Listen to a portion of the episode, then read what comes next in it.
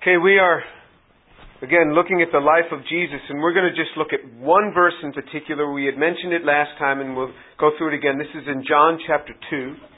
John chapter 2.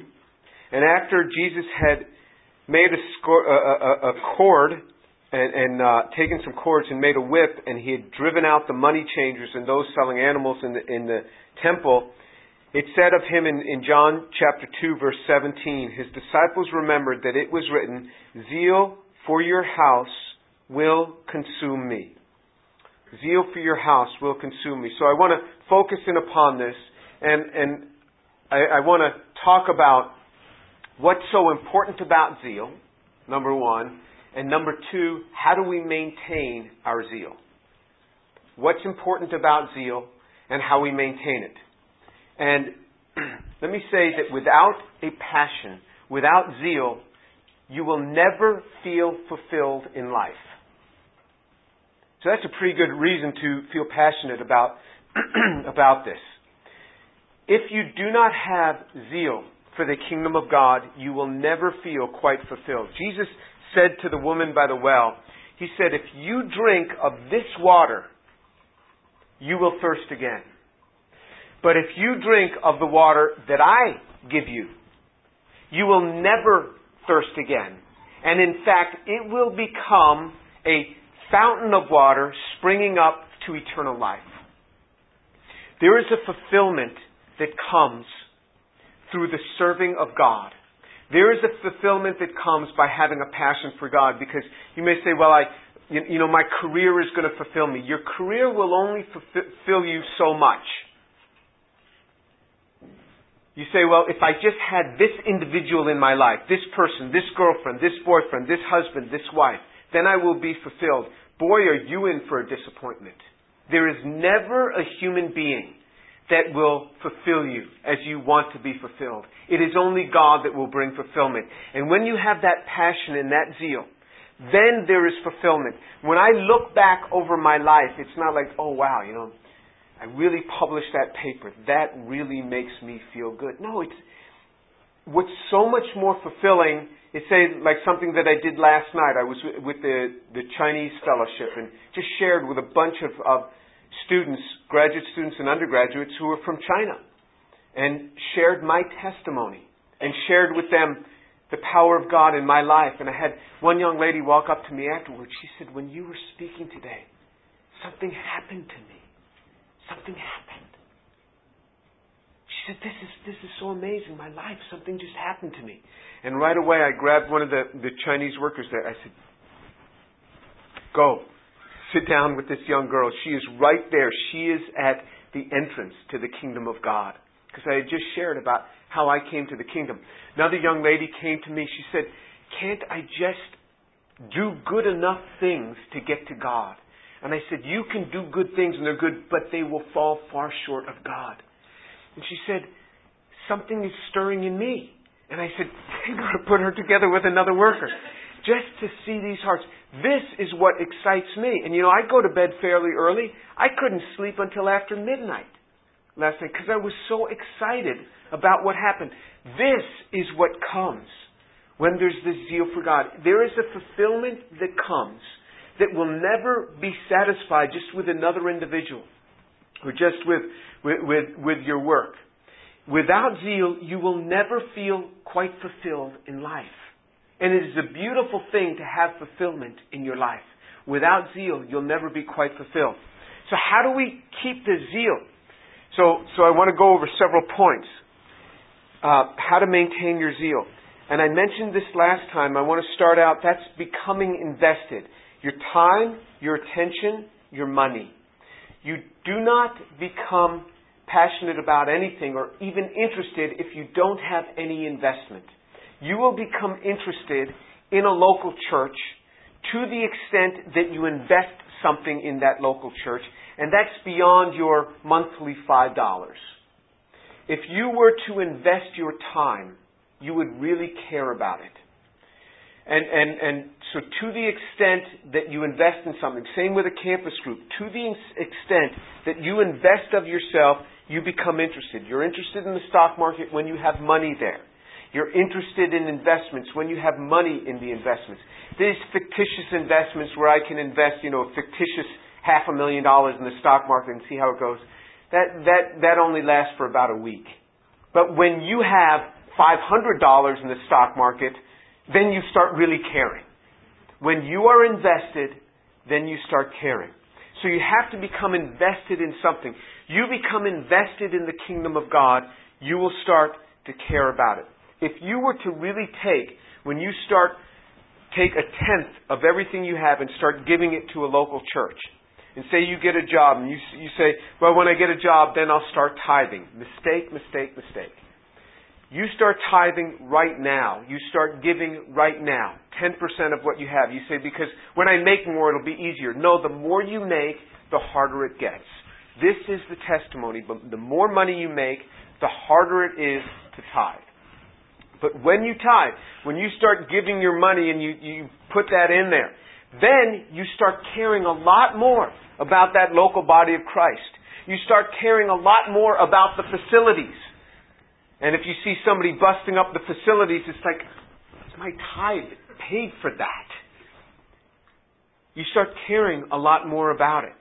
So you become invested.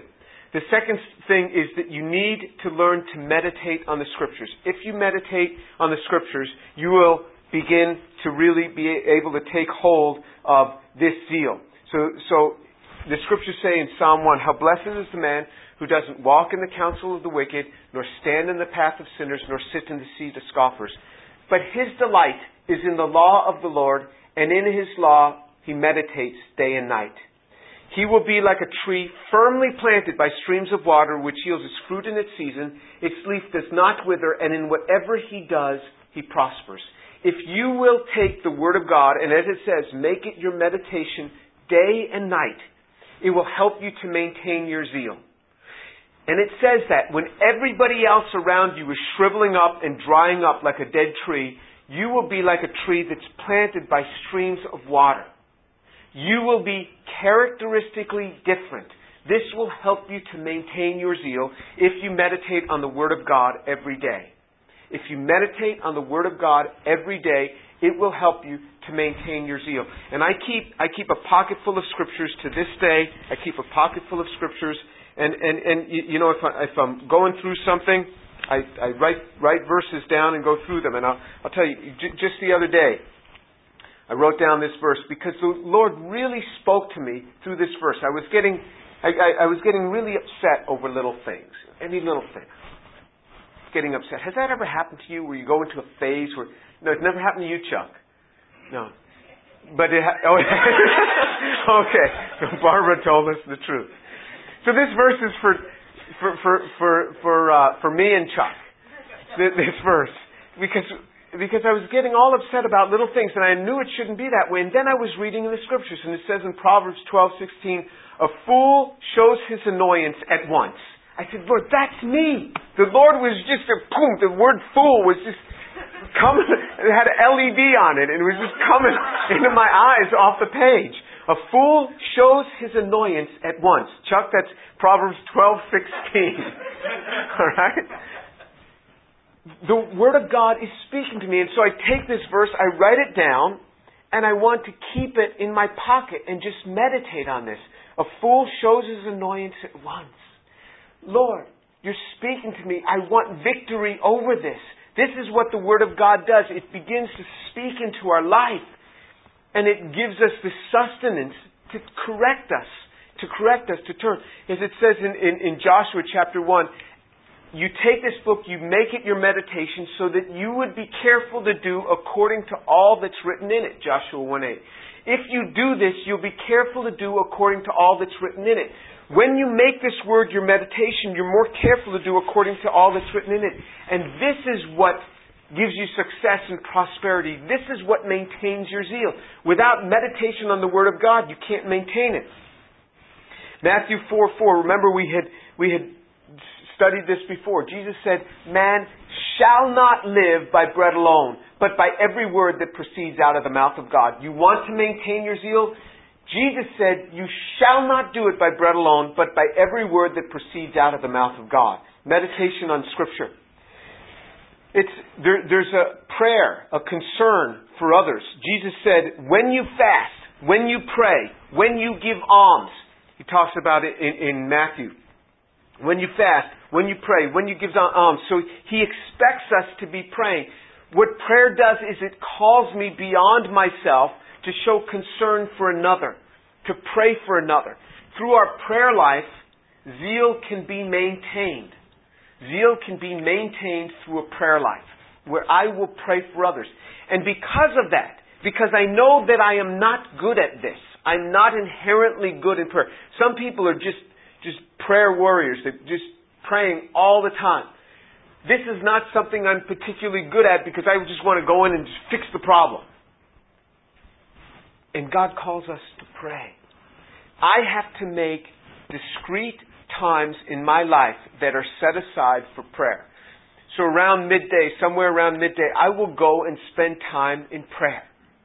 I go and I set aside a time to pray, that this is the time that I'm going to pray. So it's not particularly a time where I'm meditating on scriptures. It is a time where I am interceding on behalf of others. A time to pray. Jesus said, when you fast, when you pray, when you give alms. So it wasn't like, if you should so happen to fast. He assumed that we would be fasting. He assumed that we would be praying. So when you pray, it helps you to maintain your zeal because now you become also invested in another person's life. You're praying for an individual. You are investing yourself into their lives. And then all of a sudden you start caring about them more when you pray. If you do these things, your zeal will be maintained. Another thing, and so remember, the, the scripture also says that it is more blessed to give than to receive. When you give in prayer, you will, you will be blessed indeed. When you give in prayer for others, you will indeed be blessed. Another thing is, is fellowship. Hebrews 10:25 says, "Do not neglect the fellowship of the saints, which is the habit of some, but encourage one another, and all the more as you see the day drawing near."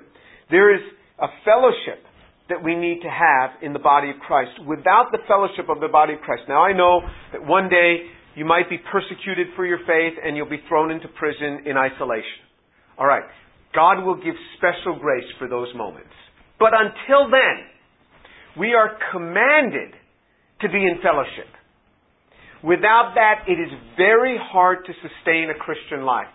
So when folks tell me, well, you know, I don't need to attend a church, you know, you don't have to attend a church, you know.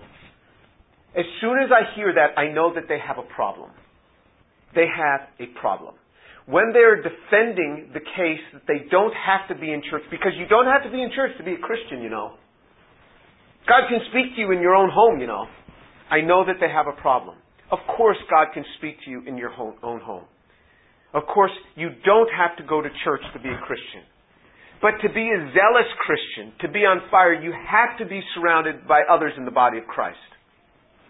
The other thing that happens by being surrounded by others in the body of Christ in helping you to maintain your zeal is you learn good habits from other people.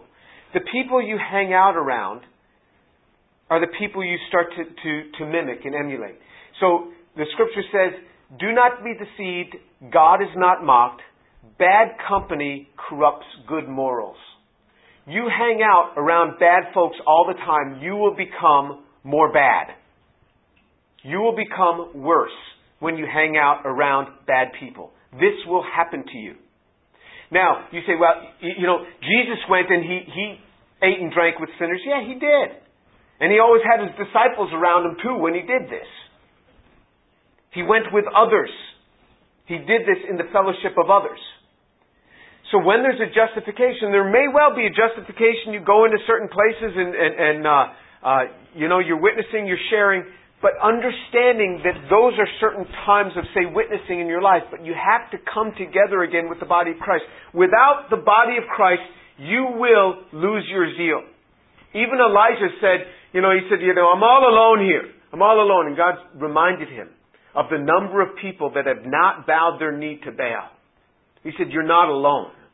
And then what he did for Elijah is he raised up for Elijah a close friend with a similar name, Elisha, to travel with him, to go around with him, to be with him. He realized this man, even the great Elijah, could not stand alone. He needed to have fellowship in the body of Christ. Now, I'll, I'll tell you, you, you know, many men talk about having men friends and women talk about having women friends, and I think that's tremendous. I will tell you personally, for me, the person that I enjoy most being with for fellowship is my wife. I really enjoy it. I like being around her. She encourages me in the Lord.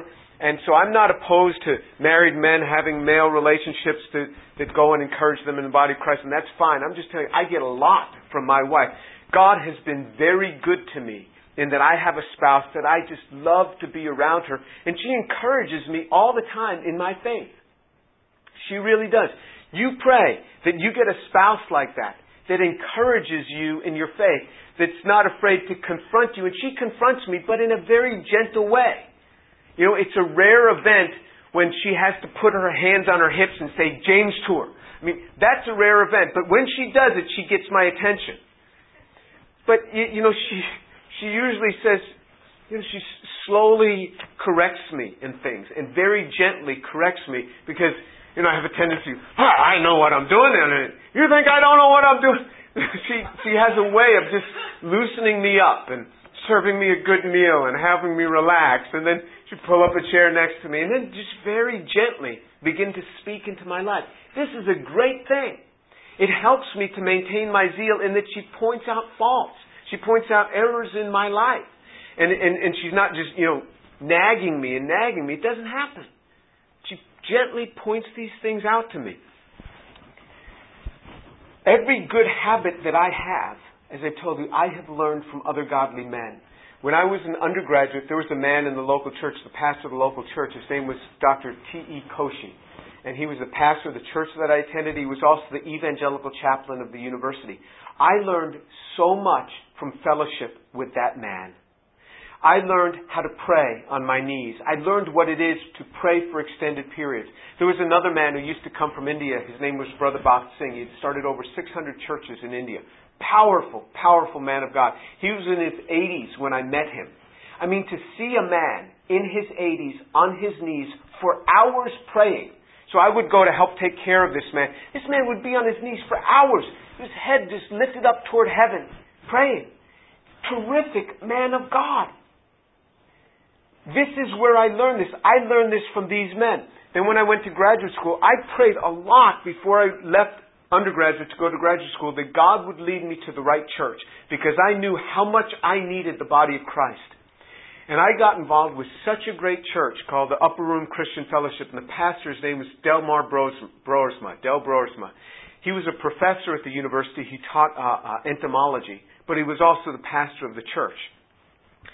He modeled for me what it was like to have a profession in academics and to still be totally tied in with the body of Christ. He was a pastor. And how we would have these early morning meetings with these young, younger brothers, with people like me, early morning meetings, and we would learn from him. And I would learn to pray, how that man would pray. He would say, let's go for a walk and let's just go pray together. I mean, to stand by his side and go pray. And to this day, we're friends. He's still the pastor of that church. He's retired from the university now, but he's still pastor. And I'm going to be speaking, Lord willing, in this church in October. When I'm there for another event, I'll be going back to Purdue because my, my, my former professor won the Nobel Prize, so going back for this this event, but I'm going to come early and, and go speak in this man's church. I learned so much from him. This causes me to maintain my zeal, the body of Christ, the passion of others. And, and this guy was 99% of the time he was up and excited about the Lord. In that 1% of the time that he was down, there were a million brothers around him to encourage him on, not to lose heart. And to see how this man gave how he would set up chairs and set things up. Nothing ever bothered him. Nothing was below him. It was fine for him to clean up, to mop the floors, to do these sorts of things. I learned this modeled to me by Del Broersma. This was modeled to me in this man. And I've retained it because of the relationship and the fellowship that came in the body of Christ. Discipleship to me was not so much sitting down and, you know, somebody showing me from the Word of God. It was walking with these men I had relationship with them, so I would see how they would handle situations. I remember seeing both Dr. Koshy and Del Broersma. I used to want to sit with them just to see how they would deal with situations when people would come. You know, people come to pastors with the weirdest sort of questions. I mean, and they go, "Oh, you know, this is happening in my life. Isn't this wonderful?" And you can, you know, it's it's not wonderful, but they think it's wonderful. And I wanted just, you know, I could just sit back there. I knew I didn't have to deal with it. The pastor was there to deal with it, and I wanted to see how they were going to deal with this situation in a loving way how they would encourage and spur this person on. I love to watch really talented pastors and stand at their side and see the way they greet people, see the way they deal with children. This is what discipleship is. It is walking alongside of others and learning from others. Walking alongside. When I was an undergraduate, there was a, the assistant pastor at our church. He was an old guy.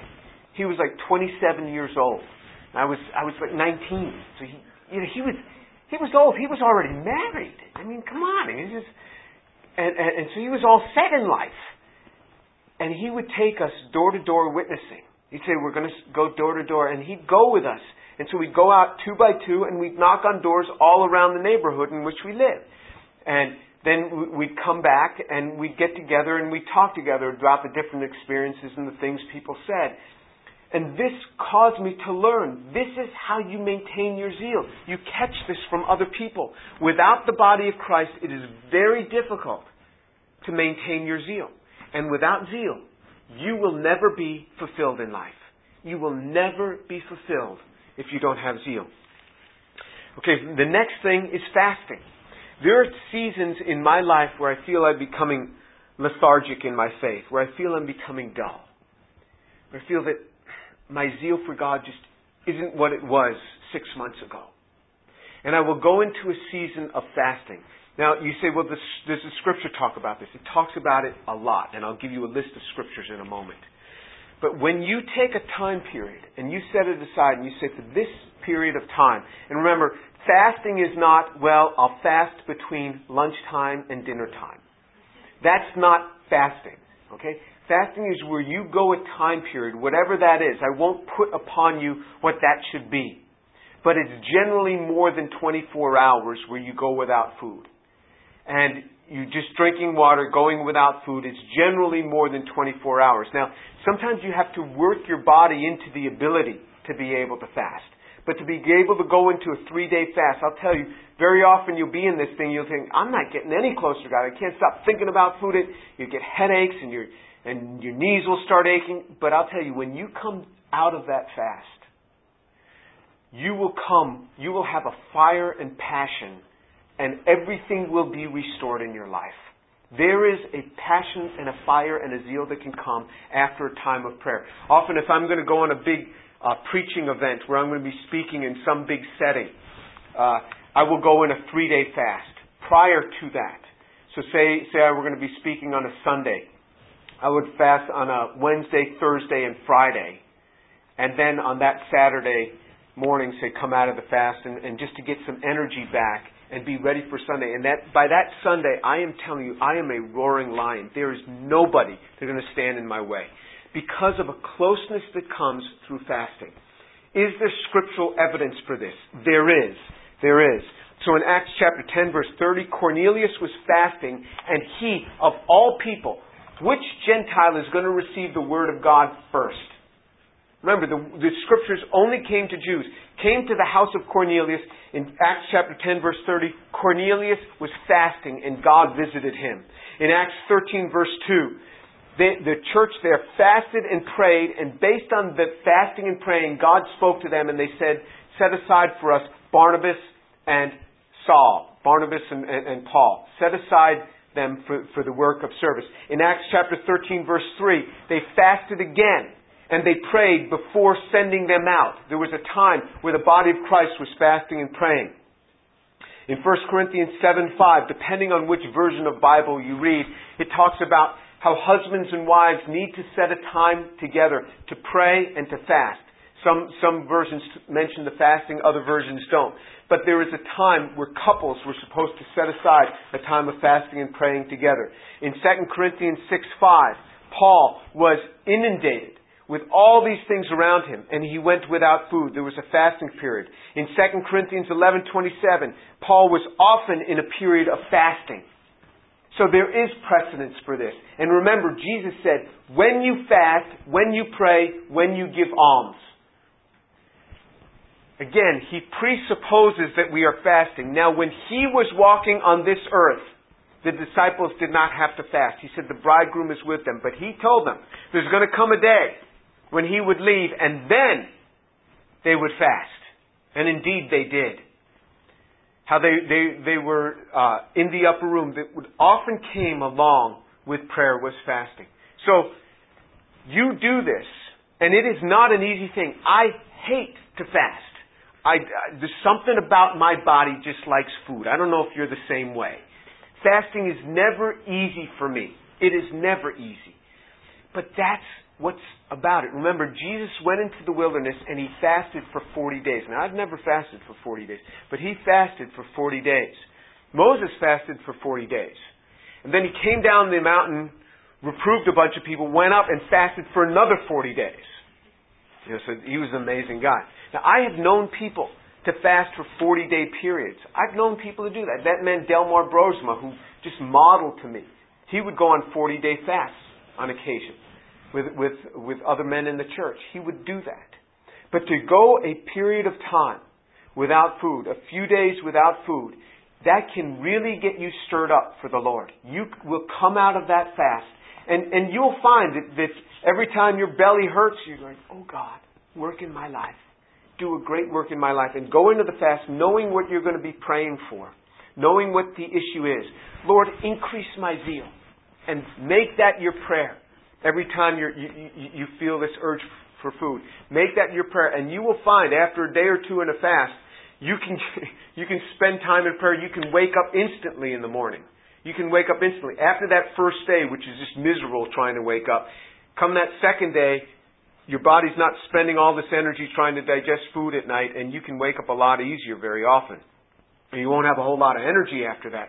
But there is a time of fasting that you set aside, and it will help you to increase your zeal. So when I feel those periods where I feel that you know I'm becoming lethargic in my faith, I will set aside a period for fasting.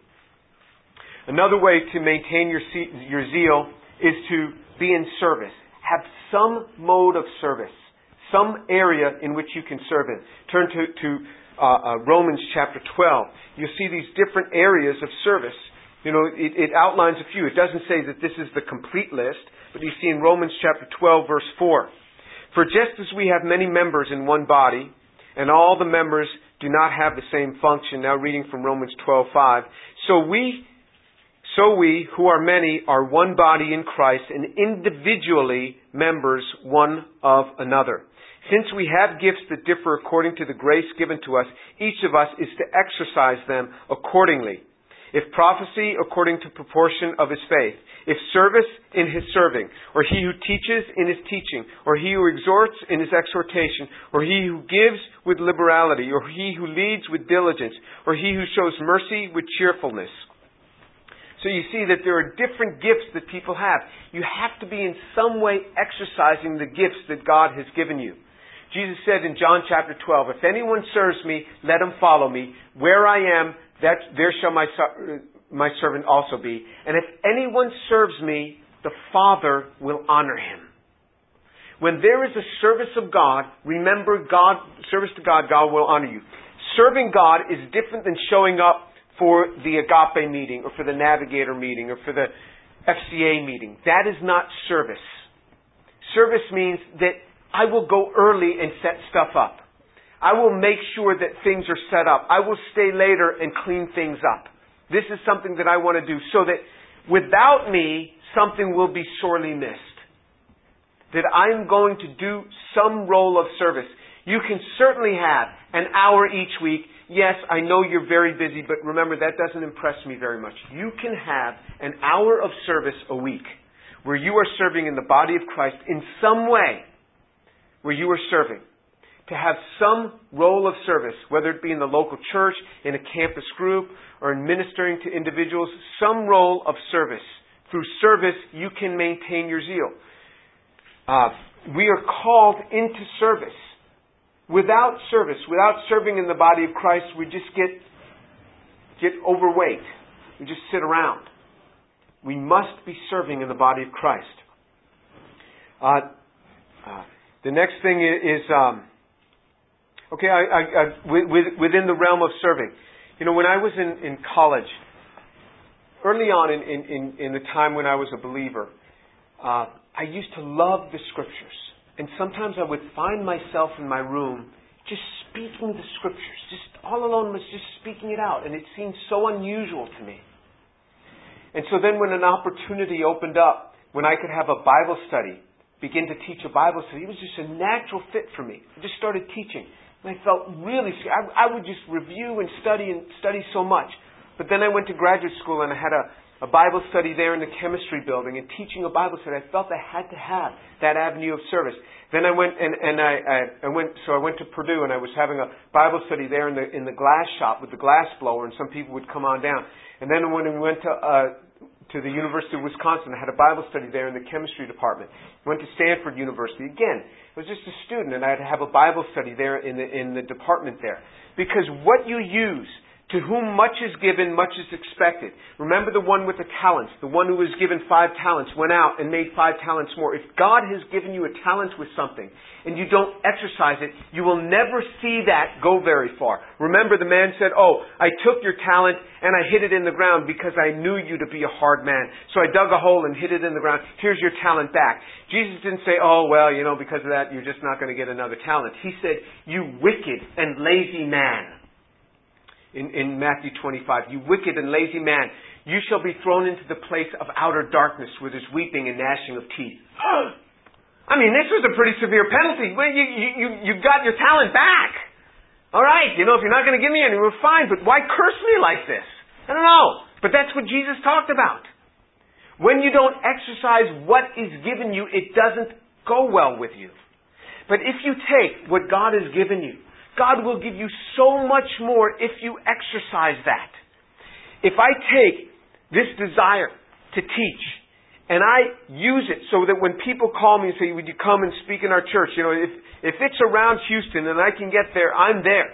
If it's outside and I have to travel because of other things that are pulling upon me, there has to be a, a good reason to do it. But if it's here in the body of Christ, people say, Will you come? I say, Of course I'll come. Of course I'll come, because this is what I am called to do. And I know that the more that I exercise this gift of just sharing the Word of God with others, the better I'll get at it, the more power He'll give me in it. When you take your gift, maybe it's cooking, maybe it's doing something, and you exercise that, you will have more success in that. Jesus said that. He said that you took the ten talents, you exercise it, you get ten talents more. Enter into the joy of your master, he said to them in, in, in, Matthew. Enter into the joy of your master. When you do service according to what he's called you to do, then you enter into joy of service. When you don't do enter into the joy of your master, when you don't do service, you end up in this place of weeping and gnashing of teeth. Where all you do is you're, you're complaining and spitting and saying the world is mean all the time. This is where you end up if you don't have service. You lose your zeal if you're not giving of yourself in service. And it always takes of your time. I know you're very busy, but it always will take of your time. But remember, he who serves me, the Father will honor. This I know, that the Father will honor you. Um, let me just uh, uh finish up with a couple of things the Lord's Supper. It says that those who partake of the Lord's Supper in an unworthy manner, without considering what the Lord's Supper is, they ended up weak and sick and a number sleep. Remember the word sleep in the New Testament was always for death of the believer. Jesus said, Oh, Lazarus is sleeping. Death of the believer was never death, separation from God. It was a state of sleep. Weakness and sickness comes by not taking of the Lord's Supper rightly. This is what the scriptures say. Imagine if we should not take of it at all. Weakness and sickness and even sleep comes by not taking of the Lord's Supper rightly. This is one of the things that God has set for us. Because when we do this, we examine ourselves and we, it's a time of introspection. But the Bible is very clear in 2 Corinthians uh, 11, 24 and 25 that because of the of taking of this in the wrong manner, it's going to bring weakness and sickness into a person's life. When we don't partake of this, it is wrong. We are to partake of it. This is what he's called us to. And the last thing is sin destroys zeal. Sin can destroy zeal. This is why it is a great thing to deal with sin. Is a great thing to ask God to forgive us. In Psalm 51, verses, let's look at Psalm 51. This is where David had sinned with Bathsheba. And this was the, the psalm that he wrote from his place of travail after sinning with Bathsheba and it be, being pointed out how he had killed a man. And, uh, you know, he went into the temple. This was the, the psalm that was written in, in reference to that. And in Psalm 51, verse 10, Create in me a clean heart, O God, and renew a steadfast spirit within me. Do not cast me away from your presence and do not take your Holy Spirit from me. Restore to me the joy of your salvation and sustain me with a willing spirit. You see what David is crying out for. Sin can destroy zeal. It really can. You want to know what separates people from God? Sin. Your sin will separate you from God. There is forgiveness in Christ. There is forgiveness in Christ. But you want to know what is it that really starts to, to draw us away from this depth of relationship? It's our sin. It's sin. And when we learn to repent and say, Father, forgive me. Father, forgive me. This is what he's crying out. He says, Restore to me the joy of my salvation. He said, Sustain me with a willing spirit. I don't want to lose my zeal. I don't want to lose my passion. Father, protect me. Father, protect me. Sin can destroy zeal. On the last day, great day of the feast, Jesus stood Jesus stood up and he cried out, saying, If any man is thirsty, let him come to me and drink. And he who believes in me, as the scripture has said, out of his innermost being will flow rivers of living water. This is what Jesus cried out. He said, If you are thirsty, come to me and drink. If you're thirsty, you come to me. And as the scripture said, if you believe in me, out of your innermost being will flow rivers of living water. You will not lack zeal. So that when you get old, 60 years old, when you get old, you will look back and you will say, it was so fulfilling. The job, your work will not fulfill you. An individual will not fulfill you. But if you have zeal and passion for the Lord, that will fulfill you. That's the thing that you will look back upon and say, wow, this was great. This was great. The people that got touched. Let's pray. Father, thank you so much for the truth of your word. I pray for these young people that you would cause them to have a passion and a zeal for you. Father, I pray that they would see the need to have a zeal so that they might have fulfilled lives and that you would keep them about the things that you have for them. Lord, I pray for these young people. Do a great work in their lives, I pray. Father, I pray that they would be able to look back over their lives and feel quite fulfilled because of the great things that you have done in and through them. Father, your mercies rest upon them, I pray. Have mercy on these young people. Have mercy on them. In the name of Jesus. Amen.